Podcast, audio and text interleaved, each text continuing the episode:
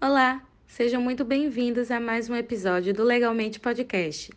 Eu sou Ingrid Santos, advogada, e hoje vou falar sobre o Código de Defesa do Consumidor. E ao contrário do primeiro episódio, onde abordamos a história do direito e algumas peculiaridades dele em um único momento, o episódio de hoje foi dividido em três períodos, que serão divulgados a cada 15 dias, conforme anunciado na apresentação do podcast.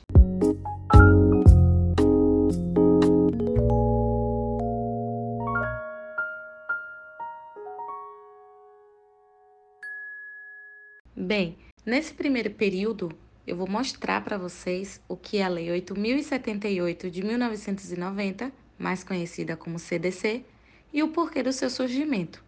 No período 2, traremos algumas dúvidas e depoimentos de consumidores e possíveis soluções dentro da lei. E no período 3, vocês vão conhecer algumas dicas para facilitar as suas relações consumeristas. Passando para o nosso assunto de hoje, o que é o CDC? O CDC nada mais é do que o Código de Defesa do Consumidor, a Lei 8078 de 1990 que foi criada com o objetivo de proteger o consumidor. Dessa forma, o CDC trata as relações de consumo em todas as esferas. Conforme os artigos 2 e 3 do Código de Defesa do Consumidor, consumidor é toda pessoa física ou jurídica que adquire produto ou serviço como consumidor final. E fornecedor é toda pessoa física ou jurídica que desenvolve atividade de criação, construção, montagem, dentre outras coisas. Ou seja, aquele que compra um smartphone, uma TV, um notebook, um livro, um doce, ou mesmo aquele que consome qualquer serviço, como internet, serviço de energia ou água, é considerado consumidor e os seus direitos estão resguardados pela lei que regem as relações de consumo. Para tornar mais claro, vou exemplificar para vocês. Márcia adquiriu um secador para o seu uso pessoal e de sua família. Neste caso, como comprou um aparelho para uso pessoal, ela é consumidora, porque é destinatária final.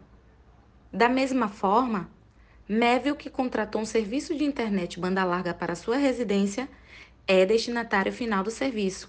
Logo, é considerado consumidor. Existem legislações para todas as relações de consumo. Além disso, existe também órgãos de defesa do consumidor, que vão auxiliar e esclarecer os direitos de cada pessoa.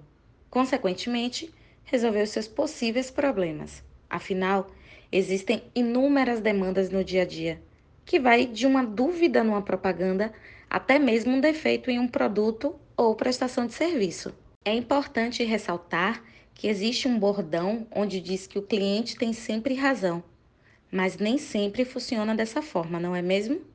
E para que aquele cliente tenha seu problema resolvido, em muitos casos se faz necessário que os órgãos de defesa do consumidor entrem em ação. Existem vários órgãos que protegem o consumidor das abusividades nas relações consumeristas Porém, vou me ater aos mais conhecidos, que são o PROCON, que é um órgão de proteção ao consumidor que, de forma administrativa, apura e pune as práticas abusivas contra o consumidor, e os juizados especiais, chamados popularmente de juizado de pequenas causas, que tem por objetivo a celeridade nos processos e que recebe causas de até 40 salários mínimos. Vale dizer que, além da celeridade, nos juizados especiais são requisitos fundamentais a informalidade, a economia processual e a simplicidade. É importante destacar que nem todas as causas podem ser julgadas nos juizados especiais. Como mencionamos anteriormente, as causas de até 40 salários mínimos e de menor complexidade, essas sim podem ser julgadas nos juizados especiais, desde que sejam feitas por pessoa física pessoa capaz, microempresas e os MEIs, que são os microempreendedores individuais, dentre outros. Em contrapartida, não pode ingressar com ações nos juizados especiais incapazes, quem está preso, pessoa de direito público, empresa pública, dentre outros. E para ficar mais claro, vamos mais uma vez a um exemplo. Tício procurou um advogado para ingressar com uma ação na justiça, pois a assistência técnica onde se encontrava o seu telefone celular se recusou a reparar o produto, que estava dentro da garantia. Tício explica ao advogado que gostaria de receber os valores pagos pelo aparelho, que foi de 3 mil reais, e mais uma indenização, que foi fixada pelo advogado no valor de 15 salários mínimos. O advogado de Tício informa ao mesmo que seu processo irá correr nos juizados especiais, pois, mesmo somando os valores de danos materiais e morais, eles não ultrapassam o máximo permitido pela lei. Além disso, os juizados especiais trará muito mais rapidez ao seu processo. Já em um segundo caso, Aline precisa ingressar com uma ação contra o seu plano de saúde por não fornecer o tratamento para o seu caso. Sabendo da celeridade do juizado especial, ela procura um advogado. Porém, é informada por ele que seu caso, por se tratar de ação cujo valor da causa ultrapassa 40 salários mínimos e pela necessidade de perícia médica, ela terá que ingressar com essa ação na justiça comum da sua cidade. Outro ponto importante é sobre a justiça gratuita nos juizados especiais. Conforme a lei, as pessoas que se declaram hipossuficientes, ou seja, que não têm condições financeiras para arcar com os custos de um processo sem interferir na sua sobrevivência, elas podem ter o direito à gratuidade da justiça e ficar isenta das custas de um processo. Contudo, uma atenção precisa ser dada a essa declaração, pois em alguns casos o juiz pede comprovação dessa hipossuficiência. Além de todas essas informações, uma dúvida frequente nas pessoas é sobre a possibilidade de ingressar nos juizados especiais sem a presença do advogado. Pode parecer que não, mas é algo que as pessoas costumam perguntar, pois em muitos casos aquele consumidor não tem condições de arcar com o custo de um advogado ou simplesmente acredita que consegue fazer todo o trabalho jurídico sozinho. Então, para esclarecer mais essa questão, sim, é possível ingressar com ações nos juizados especiais sem a presença de um advogado, em causas até 20 salários mínimos. Ou seja, é permitido que causas de até 40 salários mínimos sejam julgadas nos juizados especiais.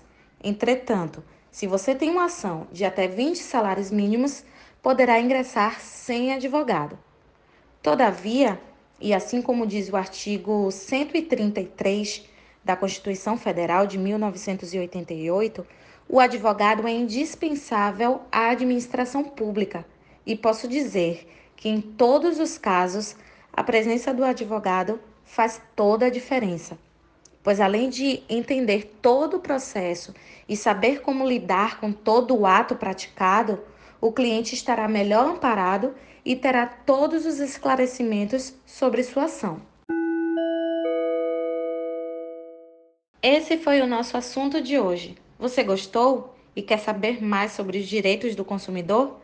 Então não deixe de ouvir os episódios seguintes do Legalmente Podcast.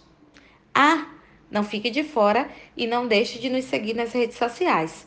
O nosso Instagram é legalmente_podcast e estamos disponíveis também nas principais plataformas digitais, como Spotify, Google Podcast, Cashbox e Applecast. A apresentação é comigo, Ingrid Santos, e a edição e divulgação do Legalmente Podcast com arroba Adriano Bispo.